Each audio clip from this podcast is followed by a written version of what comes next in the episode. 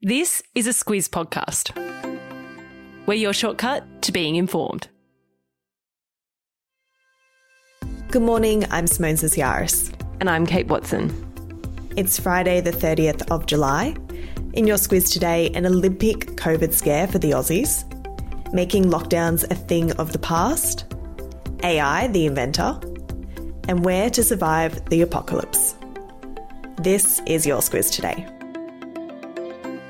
We've been holding our breath since the Olympic Games began, Kate, wondering if Aussie athletes would be caught up in any COVID scares, and yesterday it happened. It did happen, but we can breathe out, Simone. It looks like all of our athletics team will be able to compete. What happened was they were doing some training at the athletics venue when the news was given to them that American pole vaulter Sam Kendricks, who was also there, had tested positive. The athletes were promptly sent back to their rooms. They were tested, but with all those results coming back negative, it looks like, it just looks like at the moment that we're in the clear. Breathe out is right. There are two Aussie pole vaulters who are considered close contacts, so they're still isolating. But if further tests come back negative, they'll be cleared to compete.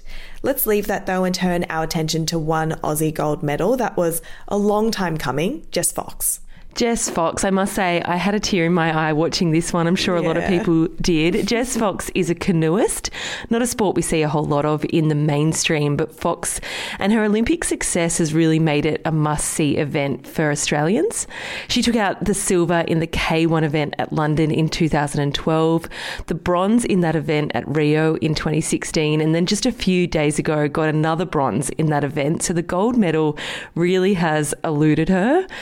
So, yesterday when she won the C1 event, it really was a moment of the Games, a moment nine years in the making. Especially special for her, Simone, because this is the first time women have had the chance to compete in that event, something Jess herself has been a big champion for. Yeah, it's a whole family affair for Jess. Her mum is her coach. Her dad commentated the race. I don't know how he managed to do that. they were both world class canoeists who never managed a gold medal, so a big day for the Fox clan. Other medals yesterday included a gold for Zac Stubblety Cook in the 200 metre breaststroke, a silver for Kyle Chalmers in the 100 metre freestyle, and a bronze for our women's 4x200 metre relay team. As it stands, Australia is in fifth place on the medal tally with eight gold, two silver, and 10 bronze medals. Back home in New South Wales reported 239 new COVID cases yesterday, the highest daily number of COVID cases since the start of the pandemic. What that meant is new restrictions for eight local government areas of greatest concern. Things like not going further than five kilometres from your home and wearing masks outside. With numbers going up each day, the question is, Kate, why? Yeah, why are the numbers going up? Premier Gladys Berejiklian was asked that yesterday. She basically said it's due to people not complying with the rules. So, to counter that, police presence has been ramped up and the Defence Force has been brought in to help. Keep in mind that Gladys Berejiklian and also Prime Minister Scott Morrison have been very clear that the only thing that will get those in Greater Sydney out of lockdown is the lockdown working. That means it getting close to zero the number of people infectious in the community. That was in the 60s yesterday, so plenty of work to do on that front. She also couldn't stress enough to go and get vaccinated. In New South Wales, AstraZeneca is now available to anyone over the age of 18, Pfizer for those between 40 and 59, and also Pfizer for other reasons, such if you work in jobs considered high risk if you're pregnant or if you have underlying health conditions. Yeah, lots of encouragement to get vaccinated. Also, National Cabinet meets today and they'll be talking about what our path out of lockdowns for good looks like. That all comes back to the point about getting vaccinated. That's right, but the PM said this week not to expect a number to be put against that today. So there won't be a get X number of Aussies vaccinated and no more lockdown sort of statement from National Cabinet just yet.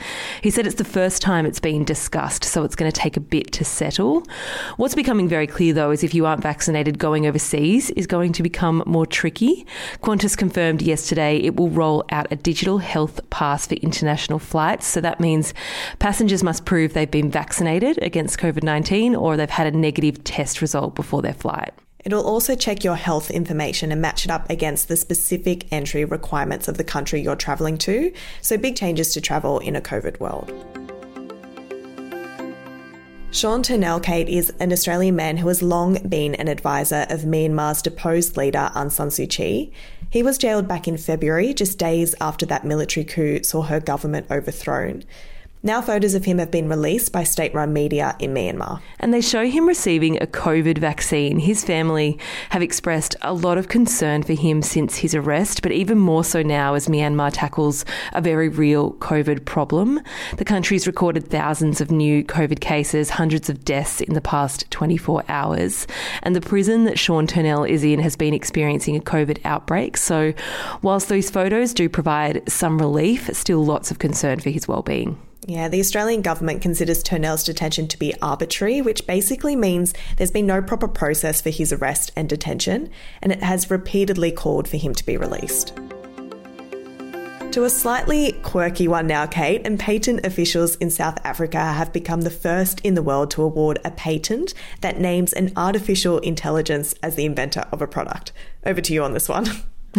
yeah, this one took me a bit to understand. Let's start with the product and what it is. It's interlocking food containers that are easy for robots to grasp and stack. So, like super convenient Tupperware is how I'm imagining it. Sounds like a really good invention, and according to intellectual property people in South Africa, a machine invented it. It's a world first to call a machine or AI an inventor, and it's a big win for one guy specifically. Professor Abbott is his name. He's a real person, Simone. he argues that denying the creative potential of machines could risk investment and innovation in artificial intelligence.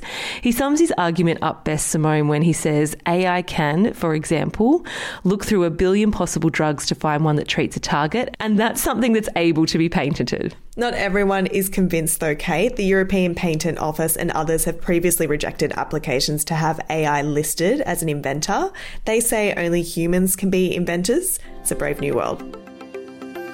All right, Kate, keeping the quirky going because it's Friday, why not? There's a study out that, bear with us, has looked into places in the world best suited to survive a global collapse of society. Yeah, it's a bit dark, this one. It's kind of topical, though, I guess, given all we're going through. So the findings are that New Zealand, Iceland, the UK, Tasmania, and Ireland are the best places to head to if you want to survive the collapse of society. To explain, the study based their research on the resilience of these places to withstand things like a severe financial crisis, a climate crisis, or God help us, another pandemic, a worse pandemic than this one. What the study did was rank countries according to their ability to grow food for their population, to protect their borders from mass migration, and to maintain an electrical grid and some manufacturing ability. Turns out islands in temperate regions and mostly with low population densities come out on top, Simone. Yeah, it's a very glass half empty way to look at the world in our civilization. but if you're in the business of buying a bunker somewhere in preparation for an apocalypse, you know where to look. Squiz the day, Kate. We'll leave it to the Tokyo Sprint, which will play after the podcast and each day over the weekend. It'll take you through all the Aussies in, in action at the Olympics today. Yeah, there's not much else in my diary for the weekend except the Olympics. So make sure you listen to the Tokyo Sprint. It'll it'll get you up to speed on everything. Yeah, it sure will. And today we'll finish with a recipe, I think, Kate. It's a hot ginger and spiced rye cake with pear. Yeah, I know ginger can be a little polarizing. I know some people who are listening to this podcast who really can't stand ginger, but this one had me at hot because that means you can serve it with ice cream, I guess, Simone. Yeah, ice cream or cream or like a pudding with ginger sauce. The options are endless. I cooked it last weekend, and let me tell you, I absolutely loved it. I'll pop a link to that recipe in your episode notes. It's also in Friday Lights, which is a section of our Squiz Today email. Be sure to check that out. That's all from us. Have a good weekend, and we'll be back on Monday.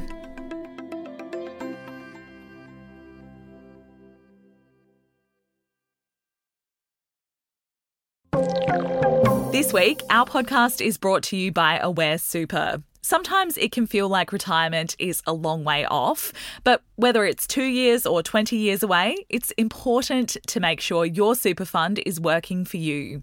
Aware Super is one of Australia's largest super funds and offers heaps of free tools and tips on its website for Aussies looking to get their super sorted and put a plan in place for their retirement. Read the PDS and TMD at aware.com.au.